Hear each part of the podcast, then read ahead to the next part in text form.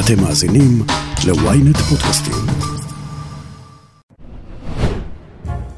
זו התוכנית ה-71 של האמת היא. ה-SR-71, הציפור השחורה, היה מטוס הביון המהיר והסודי של ארה"ב, הוא הוצא משירות בסוף המאה הקודמת. שמעון בר גיורא ממנהיגי המרד הגדול הוצא להורג על ידי הבריטים בשנת 71 לספירה. הסרט 71 מתאר את קורותיו של חייל בריטי צעיר בימי המהומות בבלפסט. ואצלנו גם מהומה לא קטנה, אז בואו נתחיל. האמת היא, עם עופר שלח. עם עופר שלח. זכויות היסוד של האדם בישראל מושתתות על ההכרה בערך האדם, בקדושת חייו ובהיותו בן חורין, והן יכובדו ברוח העקרונות שבהכרזה על הקמת מדינת ישראל. אני מניח שרוב הישראלים היו חותמים על המילים האלה כלשונן, או לפחות היו אומרים שהיו חותמים. הרבה פחות מהם יודעים שזהו סעיף מספר אחד בחוק יסוד כבוד האדם וחירותו, החוק שכל כך הרבה אנשים מתייחסים אליו לאחרונה, אבל לא ברור כמה מהם קראו אותו באמת. צריך להיות תמים לחלוטין כדי לחשוב שהחוק הזה, או הפרשנות שלו על ידי בית המשפט העליון, הם באמת מה שמוצאים מאות אלפי אנשים לרחוב, ומניע את הטינה של מאות אלפים אחרים למערכת המשפט. אבל הסיפור של חוק יסוד כבוד האדם וחירותו הוא על הרבה יותר מזה. הוא על איך היו עושים חוקים פעם, לפני שהמערכת הפוליטית יצאה מדעתה, ולפני שמישהו חשב שאפשר לשנות חוק יסוד בכמה שעות ולצורך פוליטי חולף. אורי אלין היה אז יו"ר ועדת החוקה, חוק ומשפט של הכנסת. הוא ניצח על הכנת התבשיל שאותו אנחנו מעכלים עד היום.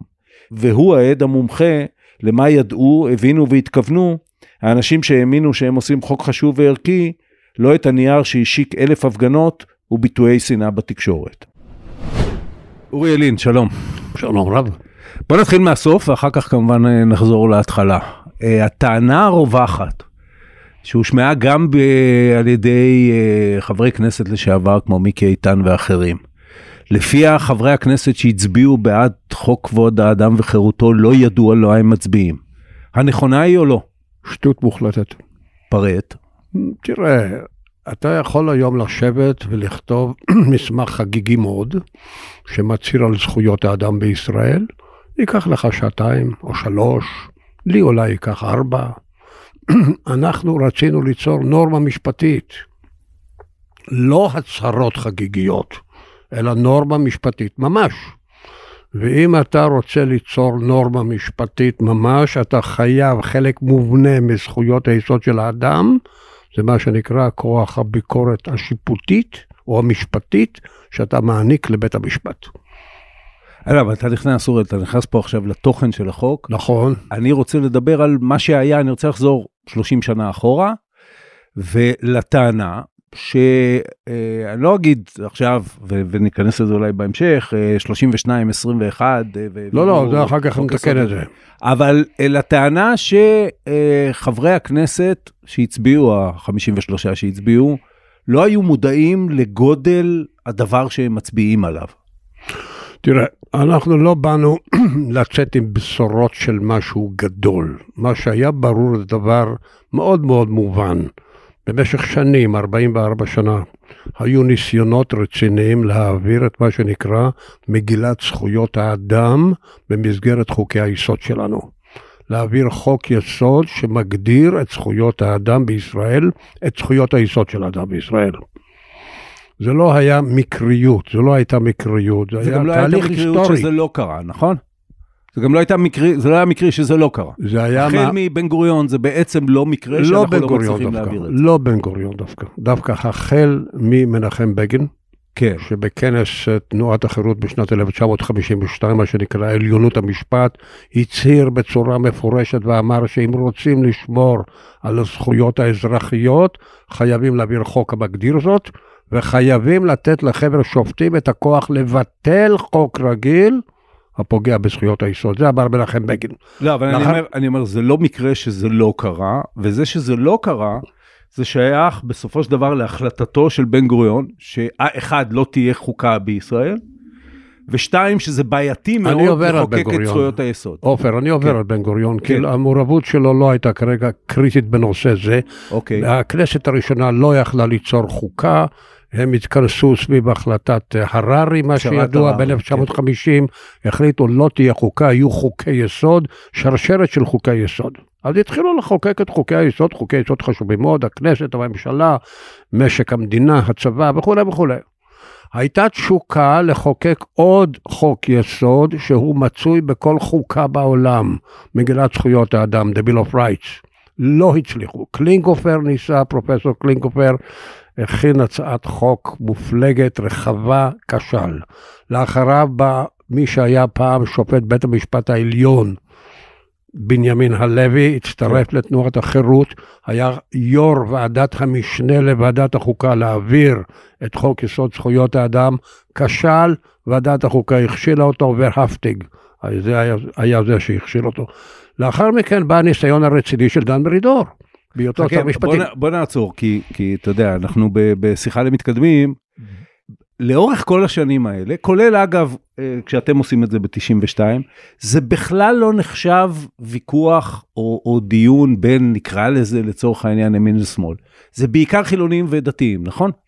לא, זה בעיקר הבנה שחייבים לחוקק את זה, כאשר מול הניסיונות לחוקק ניצבים אינטרסים נגדיים, בעיקר מהמפלגות הדתיות, שחוששות מאוד מדבר שנקרא מגילת זכויות האדם, בגלל הצורך שלהם להעביר חוקי דת שפוגעים בחופש האדם.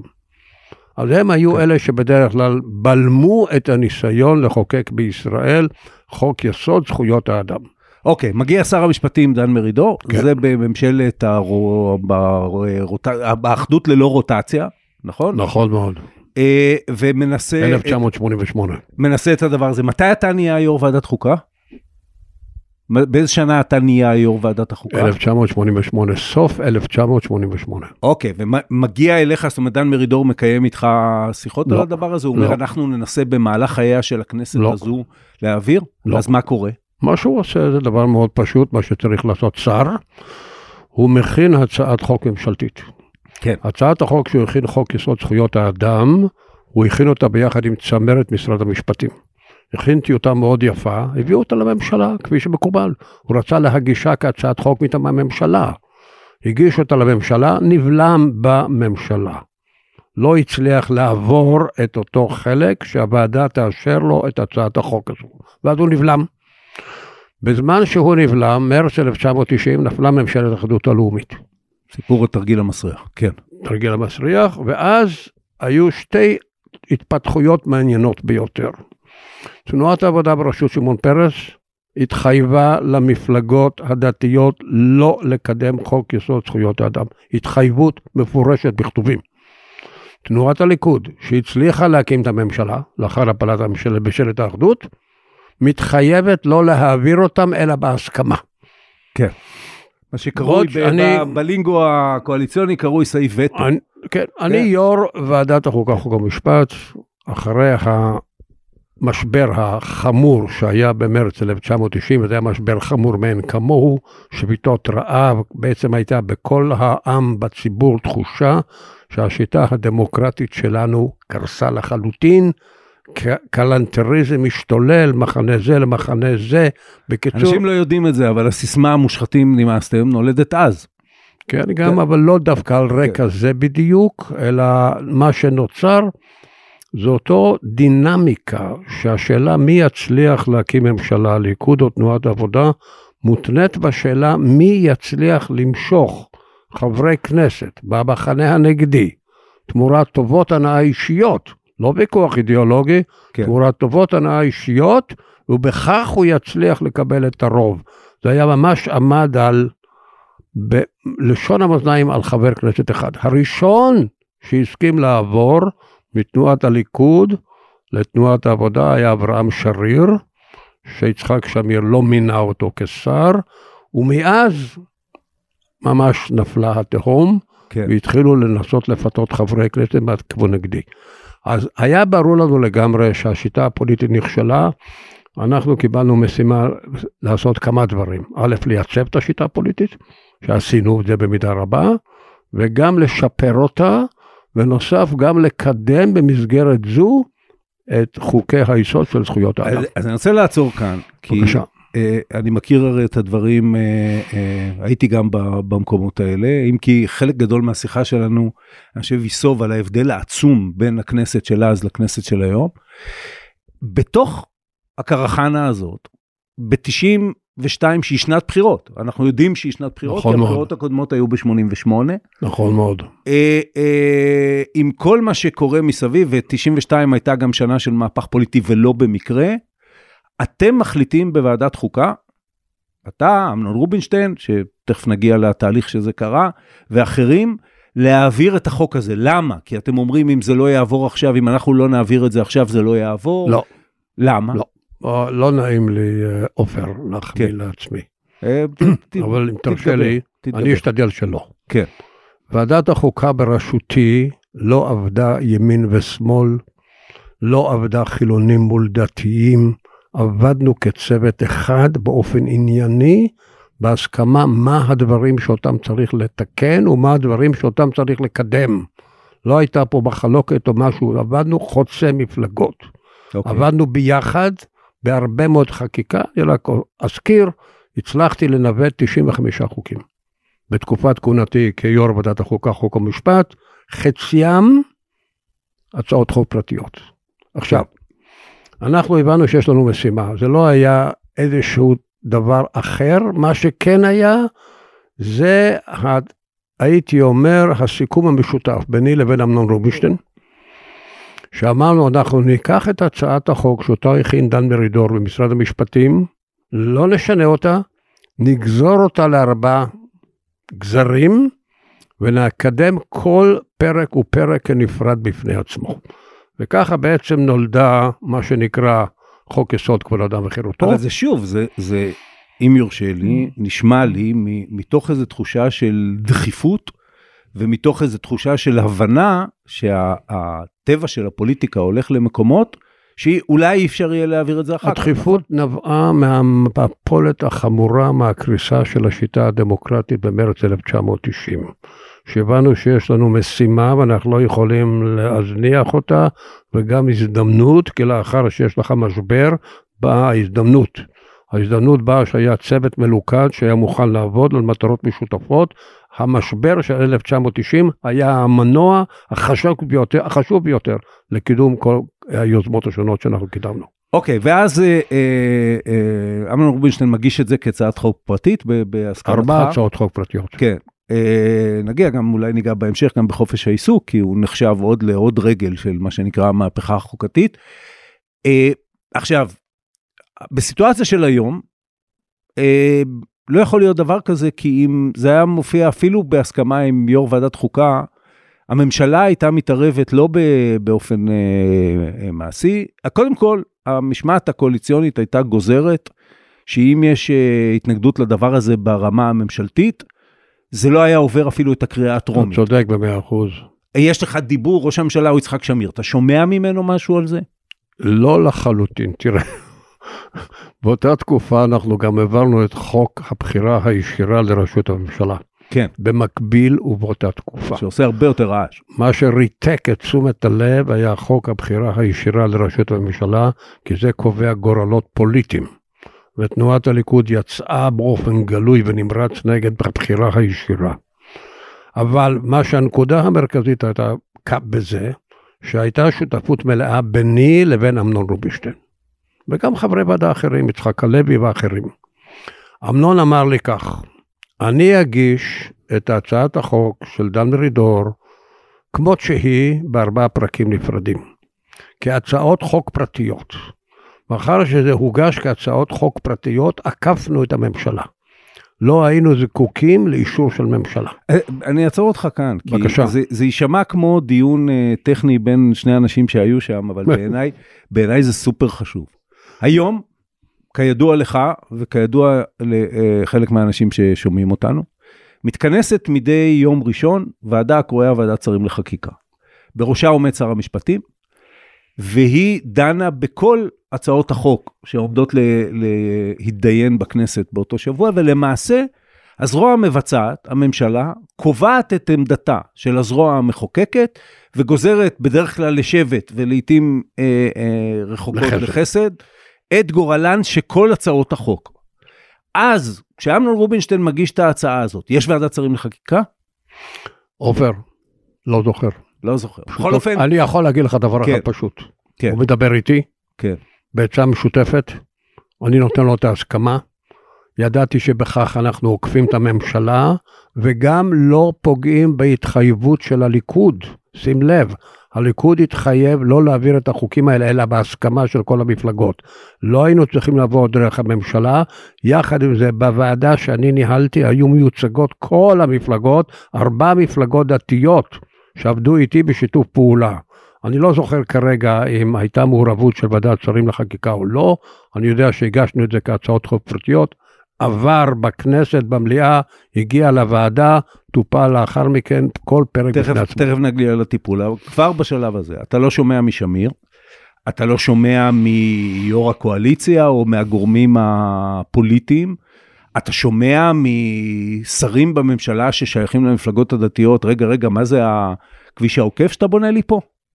לא, שמעתי המון על חוק הבחירה הישירה, שגם כן היה הצעת חוק פרטית של דוד לבאי, אמנון רובינשטיין, יואש צידון ושלי. ארבעה חברי כנסת. משותפת שוב. משותפת קואליציה אופוזיציה. שמעתי אוקיי. על זה הרבה, והיו הרבה דיונים בתוך המפלגות, מחוץ למפלגות, מדיה וכולי וכולי. לא שמעתי הרבה, כי אף אחד לא חשב שבעצם יש פסול מיוחד בהעברת חוק יסוד זכויות האדם, או כבוד האדם, או חופש העיסוק. אף אחד לא חשב שיש בזה פסול. השאלה הייתה, האם אפשר להגיע להסכם המפלגות הדתיות? כן. אז האמת היא שאני הצלחתי בדינמיקה של החקיקה ליצור איתם קונסנזוס. זה דבר, עובדה מאוד מאוד חשובה, אחרת לא הייתי יכול לקדם את החוק הזה. אוקיי, וזה מגיע, שוב נסביר למי שלא מכיר, הצעת חוק פרטית עוברת אה, קריאה טרומית, מגיעה לוועדה, נכון. לדיון ראשון, אחר כך אמורה לעבור קריאה ראשונה ושוב יש דיון בוועדה. בכל הדיונים האלה עולה חשיבות הדבר הזה שאנחנו עושים, זאת אומרת עולה- ההשלכות, ההשלכות האפשריות כן. של הדבר הזה שאנחנו עושים. כן, היא עולה באופן ברור בוועדת החוקה, חוק ומשפט, שכן שם גם הגדרנו את כוח בית המשפט לבטל חוק רגיל, אם על פי שיטה קונטיננטלית, בית משפט לחוקה, או שיטה האמריקאית, ששם זה לא אין בית משפט לחוקה, זו אותה מערכת משפט. ליבנו את הדברים האלה היטב, דיברנו על הנקודה הזו כמות שהיא בוועדת החוקה, חוק ומשפט. אגב, במליאה- בוועדה אז הרבה מאוד משפטנים, נכון? הרבה מאוד. משפטנים, יחד עם זאת, לא כולם כל כך השתתפו בכל הדיונים. כן. חמישה השתתפו באופן מיוחד. אוקיי. מגיעים הדיונים למליאה כמה פעמים, בכמה סיבובים, כפי שאתה הסברת, זה בסך הכל הצעת חוק פרטית, קריאה טרומית, ראשונה, בסוף שנייה ושלישית. אה, מגיע למליאה ואכן מתעוררת אה, התנגדות בעיקר מפיו של חבר הכנסת מיכאל איתן, שהוא זועק, הוא לא מדבר, הוא זועק. זועק, מזעזע את אמות הסיפים בצעקות, מה זה כאן אוזורפציה, אתם מעבירים לבית המשפט את הכוח וכולי וכולי.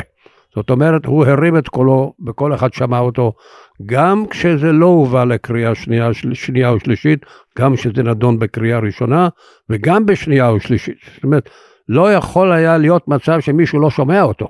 חוץ מזה, בכל הדיונים היה ברור לגמרי שאין פה סתם מסמך חגיגי, אלא יצירת נורמה משפטית. אתה לא יוצר נורמה משפטית אם אתה לא מאפשר לבית המשפט את מה שנקרא כוח הביקורת השיפוטית. אה, זה אה, עמד בציר כל הדיונים. שלום, כאן נדב צנציפר, אני מזמין אתכם לריפליי, תוכנית הספורט שלי בוואנט רדיו. בכל יום רביעי ב-12 אשב לשיחה אחד על אחד עם האנשים המעניינים ביותר בספורט הישראלי. מאמנים, בעלים, שחקנים, פרשניות ופרשנים. הבטחה של צאנצי, כאן נדבר על הכל, בוואנט רדיו ובכל אפליקציות הפודקאסטים, אל תפספסו. אתה יודע שקראתי בשעתו, לא, לאו דווקא לקראת הפודקאסט הזה, בשעתו כשהייתי בכנסת קראתי את הדיונים סביב החוק הזה, אני אומר לך, קודם כל הם מעוררים קינה. במובן הזה שמגיע חוק ו... ודנים בו. וכידוע לך ולי, מעשה החקיקה כשהוא נעשה כמו שצריך, הוא אחד הדברים הכי יפים שיש בדמוקרטיה. בחדר נוכחים גם גופים אה, אה, לא פרלמנטריים. היה. מישהו שאמר שם, רגע, רגע, הכוח הזה שאתם נותנים לבית המשפט, יכול להיות בו, לא יודע מה, שימוש לרעה, או לחילופין, יכול להיות שהוא יביא בסוף לא. להתנגשות בין הרשויות? לא, בוועדה לא. כן. במליאה, כפי שאני אומר לך, זעקות הגיעו רק מפיו של חבר כנסת אחד, מיכאל איתן. בוועדה השאלה הייתה איזה בית משפט יקבל את הכוח. כן. אני במיוחד נמנעתי מהוויכוח בשאלה הזו. תראה, אנחנו עשינו במהלך הדיון כמה פשרות, צריך להבין את זה, אחרת זה לא היה עובר. כן. זה גם לא היה יכול- לעבור אם למשל, הייתה תן לי, התנגדות תן לי מוחלטת. פשרה או שתיים. קודם כל בוא נתחיל מדינה יהודית ודמוקרטית. כן. מה שאנחנו קיבלנו ממשרד המשפטים, זה היה מדינה דמוקרטית. ערכיה של מדינת ישראל כמדינה דמוקרטית, לא היה יהודית. כן. נציג המפד"ל יצחק לוי הציע שנוסיף גם יהודית. קיבלנו את זה מיד, וזה היה למשל, הייתי אומר, אחד הדברים החשובים. דבר נוסף, הסטטוס קוו. כי ממה חרדו בעיקר המפלגות הדתיות? שחוקים של כפייה דתית יבוטלו לאור העקרונות החדשים. מה פוגעים- מונע את זה בחוק אה, כמו שהוא? כתבנו בחוק באופן מפורש, כן. סטטוס קוו, שמירת דינים, באופן מפורש. אמרנו, החוק החדש לא פועל אחורה. לא בוחנים תוקפם של חוקים קיימים לאור עקרונות החוק החדש. כן, אבל אתה ואני יודעים שגם הדין, החיים הם דבר דינמי. אז בסדר, אם היה חוק, אני לא יודע מה, נגד אה, מכירת בשר חזיר, לא, לא, לא יודע אפילו אם יש, אז זה דין קיים שלא פוגעים בו. אבל כשמתפתח משהו אה, אל מול זה, עכשיו נתתם לבית המשפט צודק היכולת, אה. לשפוט אם הוא חוקתי או לא. זה פועל על חקיקה שנעשית לאחר שהועברו כן, החוקים. כן. מה שמתפתח, ולא מה שהיה קודם לכן. אני אפילו יכול, זוכר ציטטה נפלאה שהייתה במליאה בין יאיר צבן לבין יצחק לוי. יצחק לוי אמר, מה עם חוקים דתיים? אמר לו יאיר צבן, בקושי אנחנו הסכמנו שחוקי הדת לא יעמדו במבחן מה שכבר הועבר עד היום, אבל ריבון העולמים, לא נסכים שיהיו חוקי כפייה דתית בעתיד. אז זה היה ברור לגמרי שהחוקים האלה, העקרונות שלהם, לא פועלים רטרואקטיבית. עכשיו, יצחק לוי הוא מפד"ל, כן. אה, למי שלא מכיר. איפה המפלגות החרדיות? ש"ס כבר קיימת. כולם השתתפו. זה לא, לאו דווקא אה, מי שנמצא בחדר ו, ומתווכח, אלא ככוח פוליטי. אני יכול לתת לך דוגמה, אה, אה, כשהעברנו בכנסת, ואני הייתי אולי הכוח הפועל העיקרי שם, את חוקי הגיוס ב-2014, המפלגות החרדיות סירבו להשתתף בדיון, למרות שנציגיהם ישבו בחדר. מאחורי הקלעים, הם א', דיברו איתי כל הזמן, וב', דיברו כל הזמן עם ראש הממשלה בניסיון לטרפד את כל העניין. קורה משהו מהזן הזה סביב החקירה של החוק הזה זה ב-92? בדיוק, את המכשול הזה בדיוק אני הצלחתי לעקוף, כן, או לעקוף, לעבור. כן, באתי אל נציגי כל המפלגות הדתיות, עבדנו איתם בשותפות גם בחוקים אחרים. אמרתי להם, תראו, אני אומר לכם, אני לא מעלה את החוק הזה למליאת הכנסת, בלי הסכמתכם. אבל אתם תשתתפו בדיונים. אמרתי, תשתתפו בדיונים, אל תשבו בצד, כשלפתע פתאום תחשבו שזה כבר איום, תפנו לראש הממשלה ותגידו לו שאנחנו רוצים להפיל את הממשלה ויוצרים את המחסום. לא, תשתתפו בדיונים. אם תרגישו במהלך הדיונים שזה לא מה שאנחנו רצינו, אולי תוכלו לעצור אותי. ברור. והצלחנו ליצור מצב של שותפות שלהם בדיונים, זה מה שחשוב.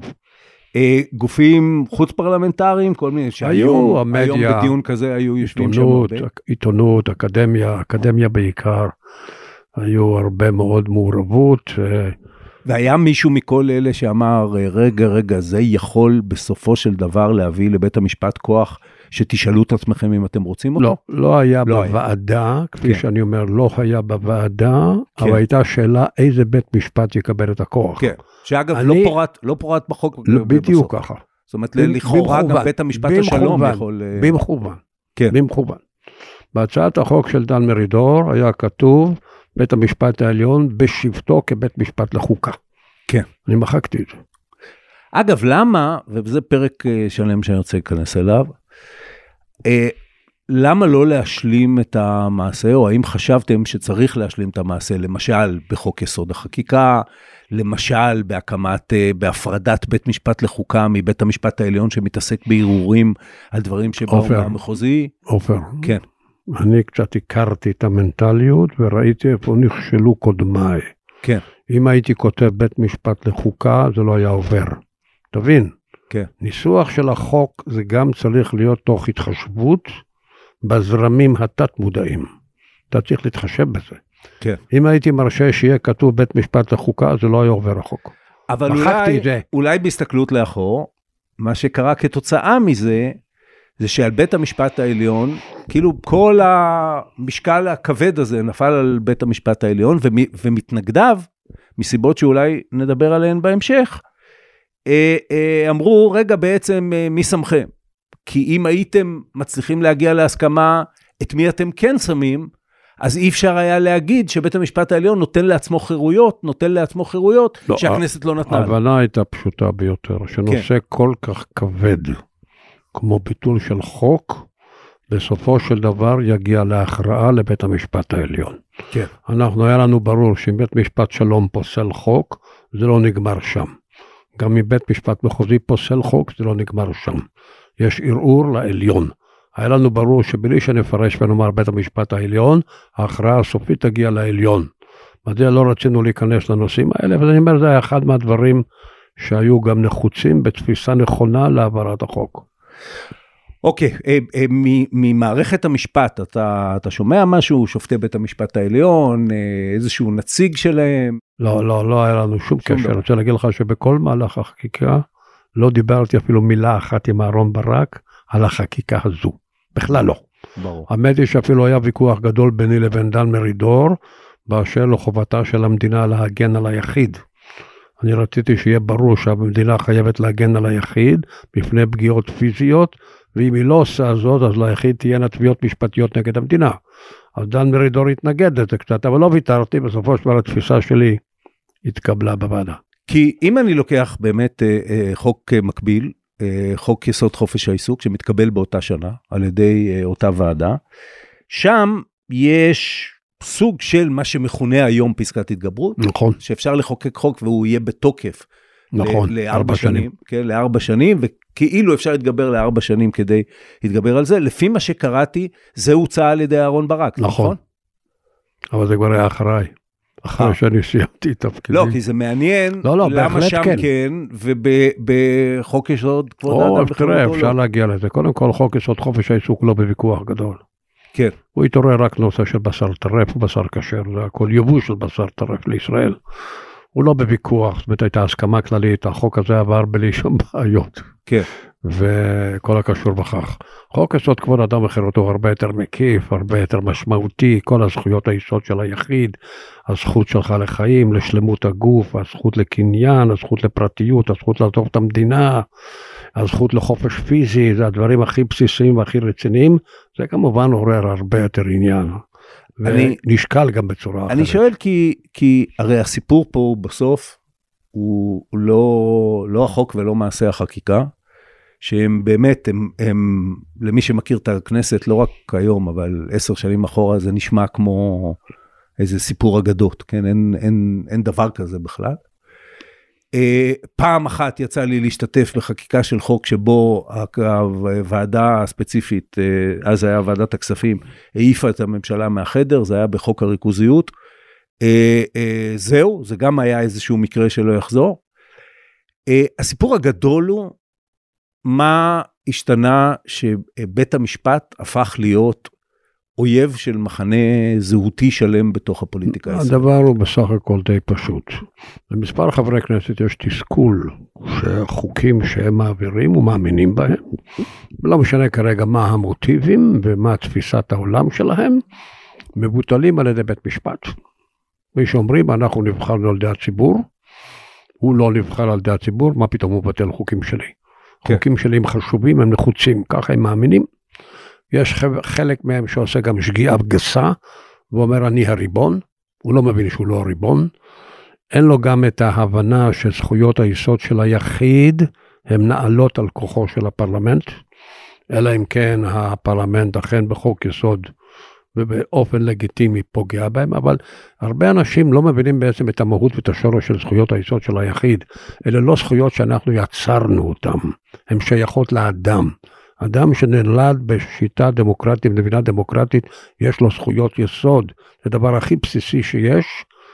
לאחר מכן אנחנו לא יצרנו אותם, אנחנו רק הגדרנו אותם, הגדרנו אותם כדי להגן עליהם, כדי שתהיה הגנה. אז שני דברים שהם לא מבינים, הם חושבים שהם הריבון והם לא הריבון. ודבר שני, הם לא מספיק קולטים, מה שבכל שיטת משפט מבינים שאם אתה לא נותן את כוח הביקורת השיפוטית, לא יצרת זכויות יסוד. שכן, כל חוק שהכנסת תרצה להעביר, היא תעביר, והוא יפגע בזכויות היסוד. הרי אחד הדברים שאתה מייצר את זכויות היסוד, נותן לבית משפט את כוח הביקורת השיפוטית, זה גם להגן בחקיקה בפני הכנסת. וזה מקובל בכל שיטת משפט. וכולם מקבלים את זה ומבינים את זה. פה יש קושי עם העניין הזה. אז אני אגיד לך, אוסיף על מה שאתה אומר. זה לא רק חברי הכנסת או שרי הממשלה לצורך העניין, נכון. שלא מבינים את מגבלות הכוח שלהם. זו, אה, אה, זה מה שקרה לחברה הישראלית בכלל, כי החברי, הפוליטיקאים האלה שאתה מדבר עליהם ניזונים מתחושה של מחנה שלם, ש... שבית המשפט, ש... שאולי הפוליטיקה גם אה, מזינה אותה, אבל שבית המשפט הוא בסוף אויב. שבית המשפט בסוף קם עלינו, על רצון העם, אנחנו, העם, אנחנו קבענו שאנחנו רוצים את השלטון הזה והזה, לא קבענו שבית המשפט צריך להגביל אותו. אז העניין הוא, תראה עופר, שהם רואים את הנושא בתפיסה רחבה יותר. אם הם היו מצטמצמים רק בראייה של זכויות היסוד של היחיד, מצטמצמים בזאת, לא בהרחבה של התפיסה שהכל שפיט וכולי וכולי, ושבית המשפט עוד הוסיף פסילה של מעשים של הממשלה וכל זה, אלא מצטמצמים רק בנושא הזה, מגילת זכויות האדם של ישראל. יש לנו או אין לנו? אם יש לנו, מה זה אומר? מה זה מחייב? הם לא ננעלים רק כאן, יש גם הרבה מאוד היעדר הבנה בסיסית, ממש עד כדי כך שאני נפגש, נפגש מפעם לפעם, גם אצל אנשים משכילים, גם באקדמיה, גם במקומות אחרים, וזה יוצר באמת אה, בעיה שמתוך ראייה יותר רחבה או התנגדות יותר רחבה לפסיקות של בית המשפט העליון, באים גם לנושא הזה של מגילת זכויות האדם. לא, אבל מה שאתה אומר עכשיו, כאילו מחזק את הטענה הבסיסית שאומרת 100% היה חוק החוק הוא בסדר החוק עוסק בדברים שאין עליהם ויכוח כמו זכויותיו של היחיד וכן הלאה. בסוף זה נחטף על ידי בית המשפט העליון ספציפית כמובן אהרון ברק ל... כמו שאתה אומר הכל שפיט לביקורת ואפילו יכולת לבטל החלטות מנהליות של הממשלה כולל, אה, אם אנחנו בימינו אלה, להחלטתו של ראש הממשלה בהיותו בקיא בכל הפרטים, איזה שר הוא רוצה בממשלתו. קודם כל, האם, האם הביקורת הזו על בית המשפט והתפיסה וה, אה, הזאת של האגרסיביות יתר של בית המשפט מקובלת עליך? אני רוצה להפריד בין השניים. כן.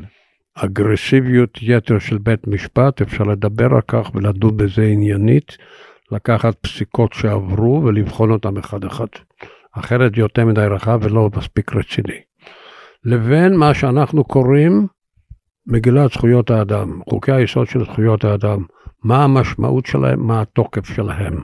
חייבים להפריד את הדיון, משום שאם לא מפרידים את הדיון, את הדבר. אז אני שואל אותך על החצי הראשון. אני גם אגיד לך, עופר, עוד דבר אחד כן. שחייב להיות בהבנה. כן. מה שמובא בפני בית המשפט העליון זה לא בג"ץ בכלל.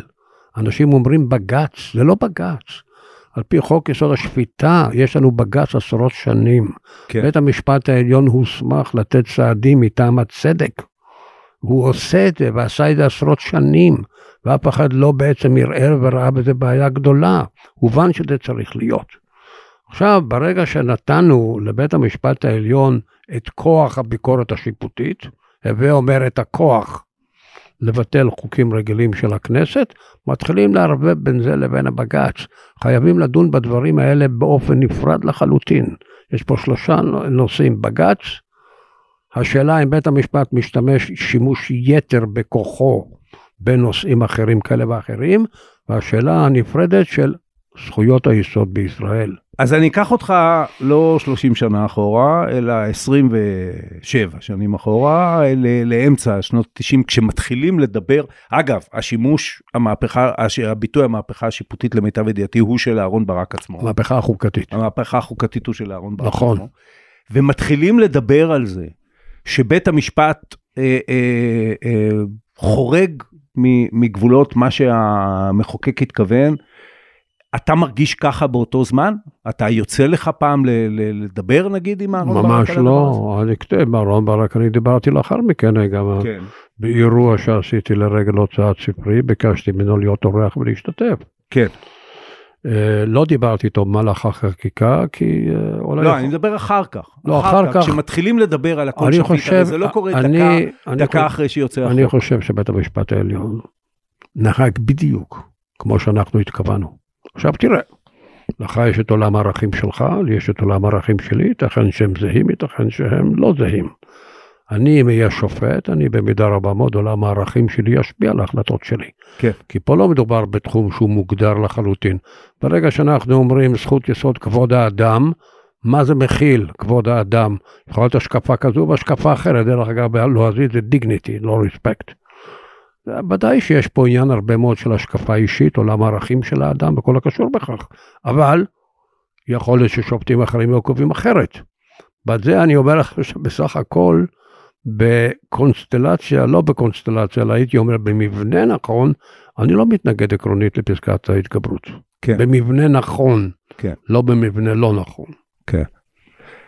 עלה, אגב, בכל התקופה הבאמת אה, די מדהימה הזאת, אה, הרעיון לעשות חוק יסוד לחקיקה? תראה, אני התאכזבתי מאוד מחבריי בוועדה, כשאני הייתי יו"ר הוועדה. שניים מהם היו לאחר מכן שרי משפטים. אגב, כל מי שהיה בוועדה שאני ניהלתי, נעשו שרים בעתיד. שניים שרי משפטים.